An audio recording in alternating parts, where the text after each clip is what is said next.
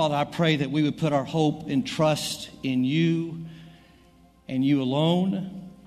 I pray that we would build our lives around you and what you say. God, I pray that we would be so committed to you that we would trust you with everything that comes our way.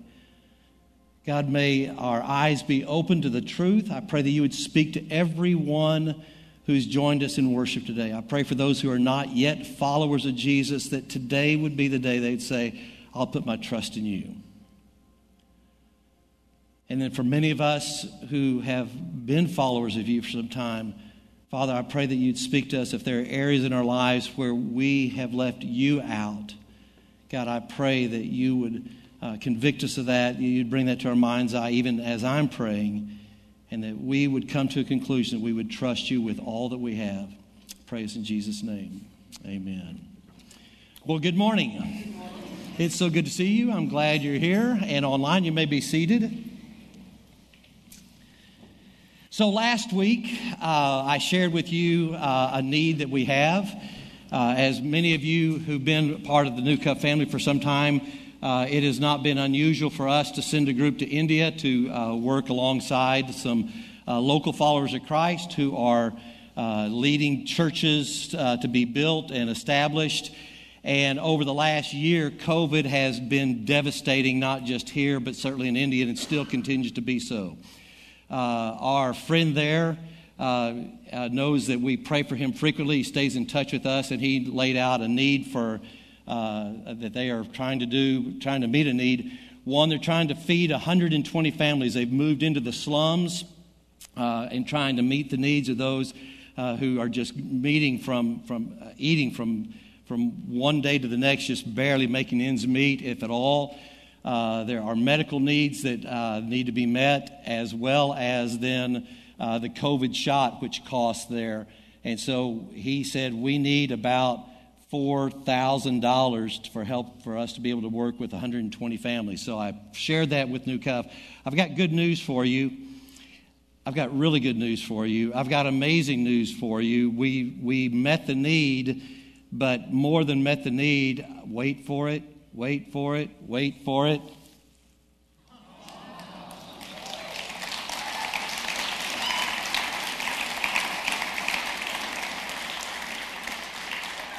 Yeah, how about $14,850? Uh, we had uh, $3,000 come in uh, this morning. So it just keeps rolling in. And uh, I, I'm so proud of New Cove. I'm so proud to be a part of New Cove. I say that over and over again, but the generosity of our church that just says, yes, we have needs, but there are other people outside the walls of New Cove that have needs. And it's just amazing news. And uh, so, uh, Auntie Karen will have the opportunity uh, to share with our family.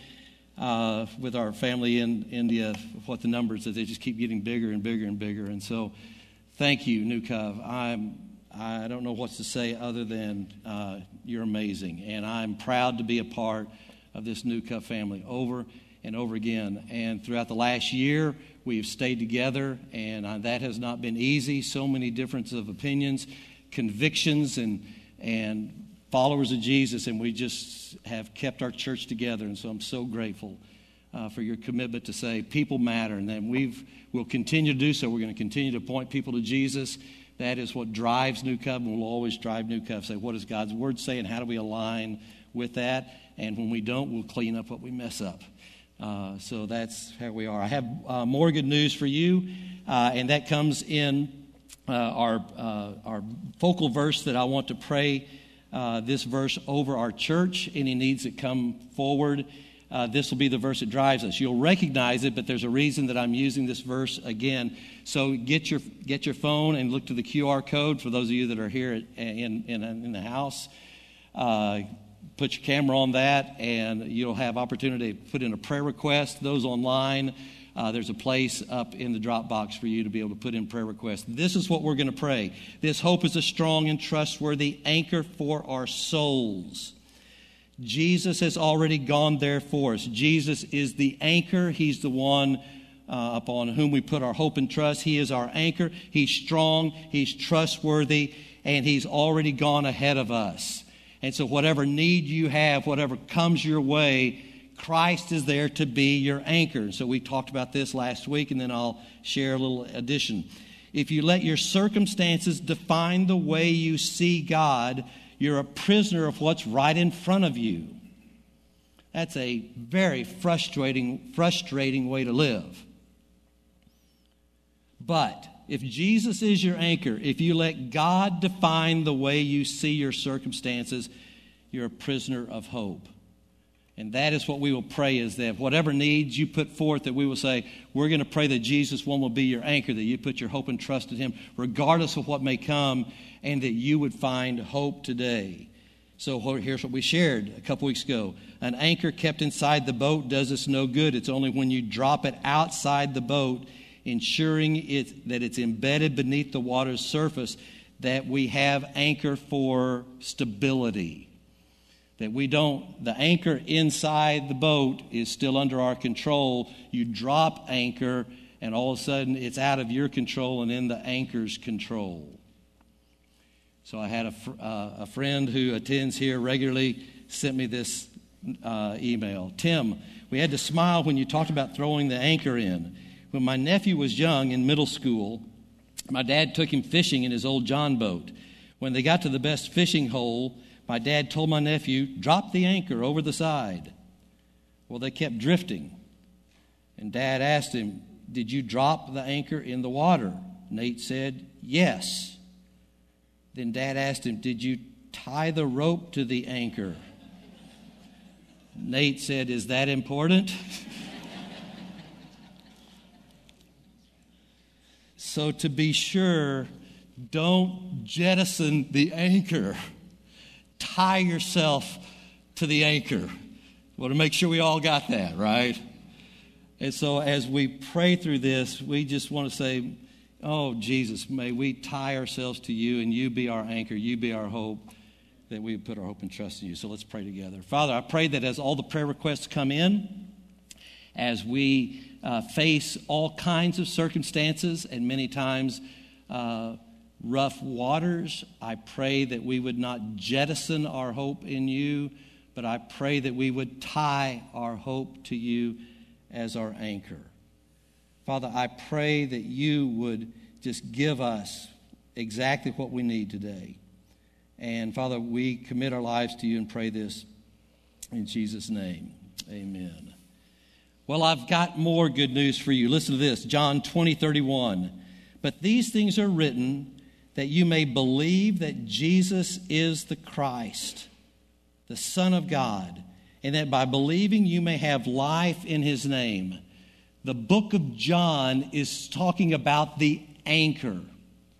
And here is probably the biggest take home of all the book of John. It says, But these things are written. And by the way, John, the beloved one, He's the one who's writing this. He hung out with He is an eyewitness account. He went with Jesus through the highs and lows. He was with Jesus at all times up until his death. He was also around when Jesus was resurrected. This guy has information that will be life changing. And here's what he says as I write down these eyewitness accounts of what happened. He says, What I want you to know is I've written these things uh, that you may believe that Jesus is the Christ the Son of God, which sets him aside from all others, and that by believing you may have life in his name. Who doesn't want to have life in the anchor? And that's what Jesus is promising all the way through. As we study uh, through the book of John, we're going to see how Jesus keeps coming back saying, I want to offer you life. It's a, what we're talking about is a biblical worldview, or if you want to call it an anchor worldview but the anchor, the biblical worldview is saying, what does God's word have to say? What does Jesus say? How do we align our lives to this? And that is where, where we go from there.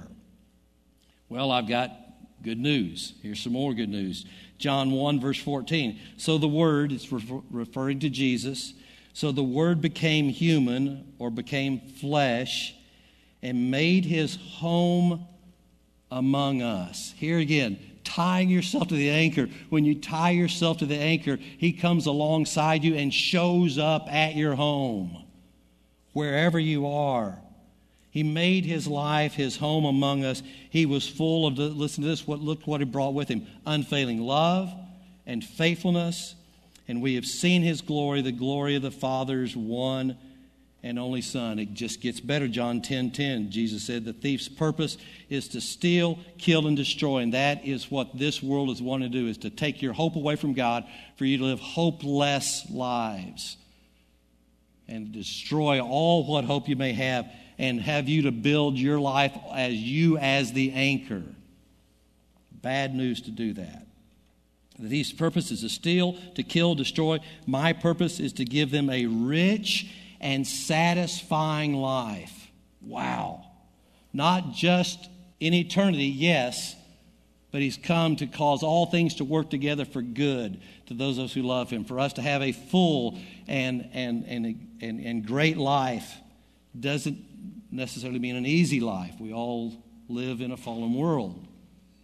But he's come to be our anchor. And when you have the anchor in Christ, he becomes your hope regardless of what may come your way. The news gets better. John 10, 27 to 30, Jesus said, My sheep listen to my voice. In other words, those of us who are followers of him, my sheep hear my voice. I know them. They follow me. I give them eternal life, and they will never perish. No one can pluck them, snatch them out of my, out of my hand.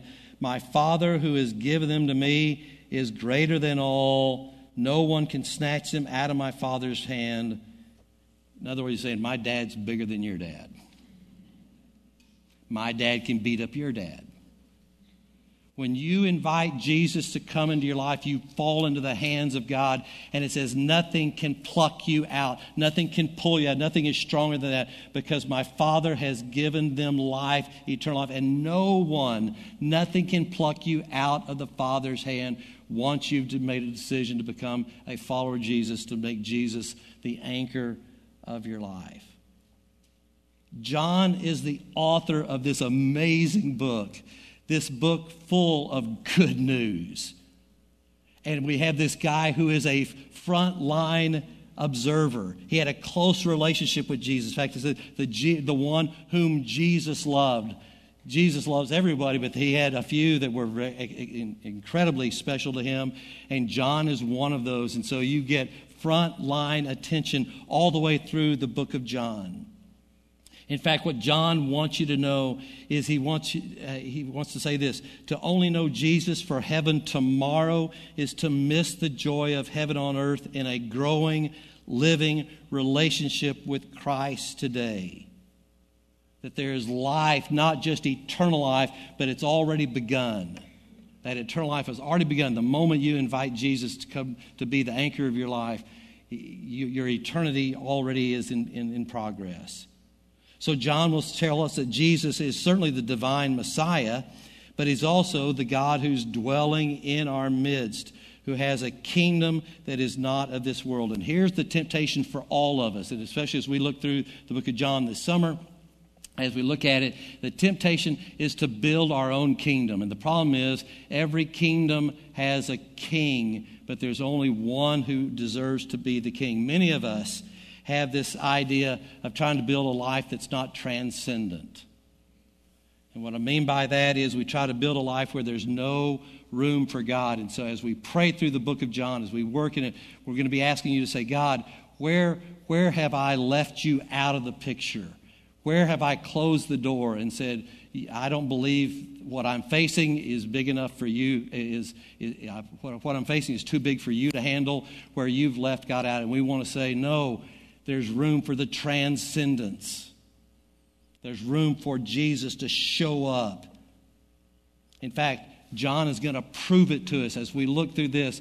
John talks about these eight miracles and he talks about the power of these miracles and how it proved that Jesus is the Son of God. He's going to talk about these seven I am statements that just blow you away. And it so fits in with the, the current culture of then and today when he talks about that He is an I am. I am. I've always existed.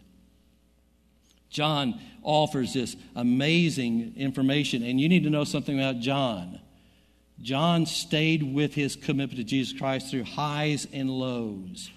He faced martyrdom. When you look at the early church fathers, in particular, when you listen to Tertullian, I'm sure all of you read about read Tertullian's uh, blogs this week.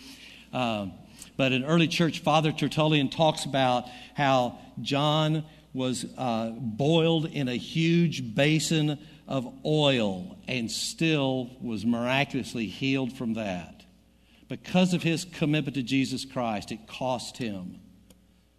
He then was sentenced to, uh, to years of, of imprisonment on the island of Patmos, where he wrote the book of Revelation.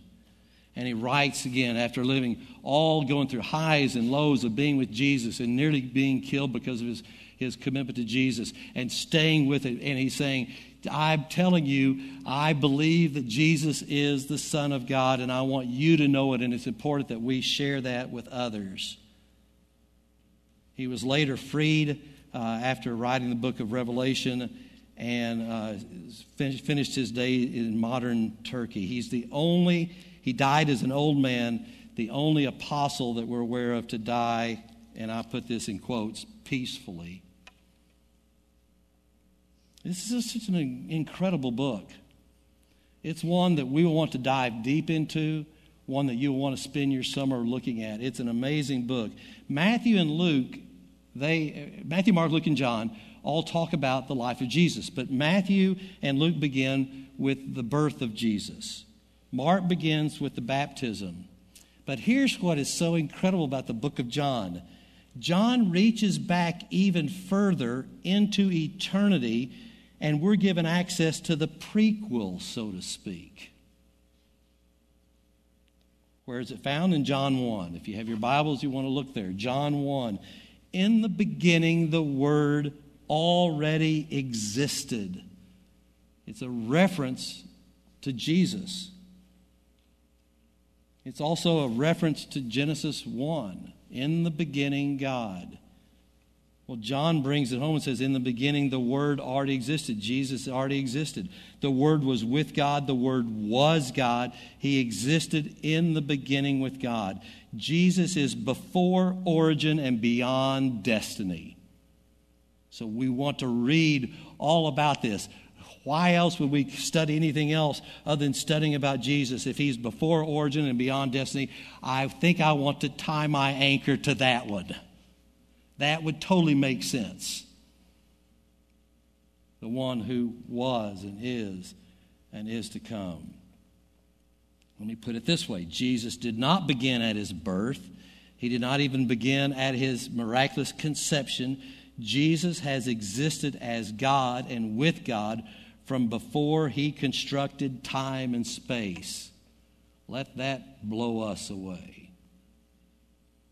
I have a friend who Uh, struggles with this whole idea of the incarnation of Jesus. And he said, How did you ever figure that out? I said, I'm still scratching my head.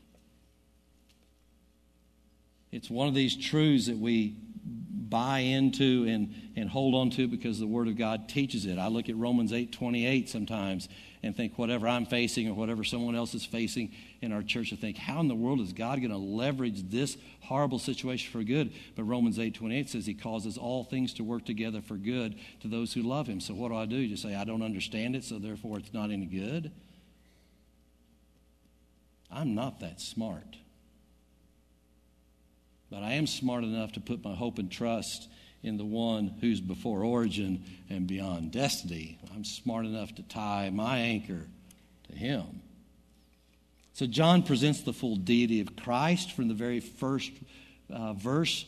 In the beginning, the Word already existed. And then, as I said, John will talk about miracles of Jesus. He will talk about amazing conversations, hard conversations that he had with religious leaders hard conversations he had with even his own followers of Christ, interviews with, and dialogue with individuals, I am statements, and it's going to be amazing. In the beginning, Jesus always existed. In fact, here's what Colossians 1 describes about Jesus. For by him, speaking of Jesus, by Jesus, all things were created in heaven and on earth, visible and invisible whether thrones or dominions or rulers or authorities, all things were created through him and for him. That pretty well covers it all. And it's a reference to Jesus. In verse 17 of Colossians, and he's before all things, and in him all things hold together. He is our anchor. He keeps us together in difficult times. Hang on to him. This creator, this sustainer, this redeemer. John says it's true because he's seen it all. He heard him teach the Sermon on the Mount. He was there at his ascension. He was there at his crucifixion. He was there to, to, to be around for his resurrection. Eyewitness testimony. And so we look at, at this and realize from before creation of the world, God the Son shared an eternal, intimate father son relationship with God the Father. And we know that it says in the beginning, in verse Genesis 1 3, and God spoke things into being. Who was doing the speaking? It was Jesus. The Father and the Son are not two distinct gods. Rather, the Son shares divine, they share divine nature. So here's what we have we have God the Father, God the Son, God the Spirit, co equal members of the Trinity. And, and I do realize the word Trinity is not in the Bible, but it's a description of God the Father, God the Son, and God the Holy Spirit. Hey, I've got good news for you. Look at verses 3, 4, and 5. So God created everything through Jesus. Nothing was created except through him. The Word gave life to everything that was created, and His life brought light to everyone. In other words, there's darkness, and when we enter into dark times, we need light. And it's not circumstances changing, and I hope all your circumstances change for good but I realize that's not where we are. But we do have a God who exists, and He brings life and light to everyone. The light shines in dark times, and your dark times cannot extinguish it. Wow. He's a creator, He's a sustainer, He brings light. And then He says in verses 6 to 8 so what happened from there? So God sent a man, John the Baptist, a different John, to tell about the light so that everyone might believe because of his testimony, what he saw, what he experienced. Now remember, John himself was not the light, he was simply an eyewitness to tell about the light. The one who is the true light, who gives light to everyone, was coming into the world. And I read six to eight and I think, that's what I want for New Cove. That's what new that's who New Cove is. That's who New Cove needs to be. And I narrow it down. That's who I want to be. I want to be like John the Baptist before his head was cut off. I want to be like that. I want our church to be this way. I want you to be that way that God would send New Cove to tell about Jesus, the light, so that everyone might believe because of what we have experienced, that we have put our hope and trust in this anchor, this anchor Jesus, and He's helped us through difficult times and through great times, and He's taken our gift mix, He's taken us how we're powerful, and has maximized how He's made us. And of course, we would come back to say, I don't want to be, I don't want it to be about me. John himself was not the light. New Cove is not the light. I'm not the light. We're simply just a witness to tell about it. We're, we're tour agents, we're tour guides. The only job of a tour guide is to point to what's more important. And our job is to be a tour guide for Jesus. And we just simply point to Jesus, point to Jesus, point to Jesus, the one who is the true light, who gives light to everyone who is coming into the world. So I come back to this, verse 14. So the Word became flesh and made his home among us. He was full of unfailing love and faithfulness. We've seen his glory, the glory of the Father's one and only Son. the Word becomes flesh and dwells among us. My prayer for us as we begin this journey through the miracles of Jesus, the I am statements of Jesus, the communication, conversations that he had, the highs and the lows, that we will come back to say, I've got news, I've got good news. This is what Jesus did, and this is what Jesus is now doing. I believe everything stand, fall, stands or falls on verse 14, so the Word becomes flesh and dwells among us. And we believe that Jesus became flesh and came alongside, and that He is here to help us and to be, be our guide.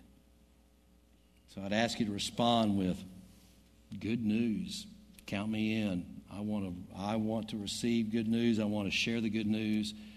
I want the good news to be experienced in my life. So let me tell you uh, kind of how this plays out and how I'd like for you as a church to respond.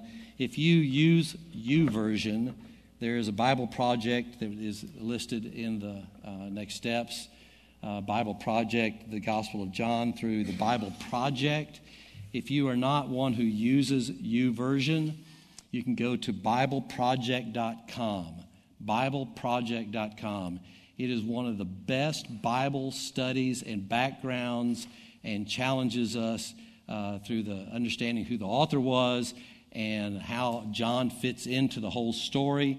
Uh, they use creativity to do it. You will be so glad you took time uh, to get onto the Bible Project. They do a thorough job, and we're going to start working our way through the uh, through highs and lows of the Book of John uh, through this summer. Uh, hang on, because it just gets better and better and better. Let's pray together. Father, I pray that we would put our hope and trust in you, that you would be our anchor. Thank you that you have always existed, and, and the fact that you are, are so far beyond us, and yet you come to be one of us and to live a life to, to, to share with us that you've got good news, that we can have a relationship with you. So, Father, I pray that this summer would be one of the best summers we've ever had because we've just focused on you and we've aligned our life to the truths.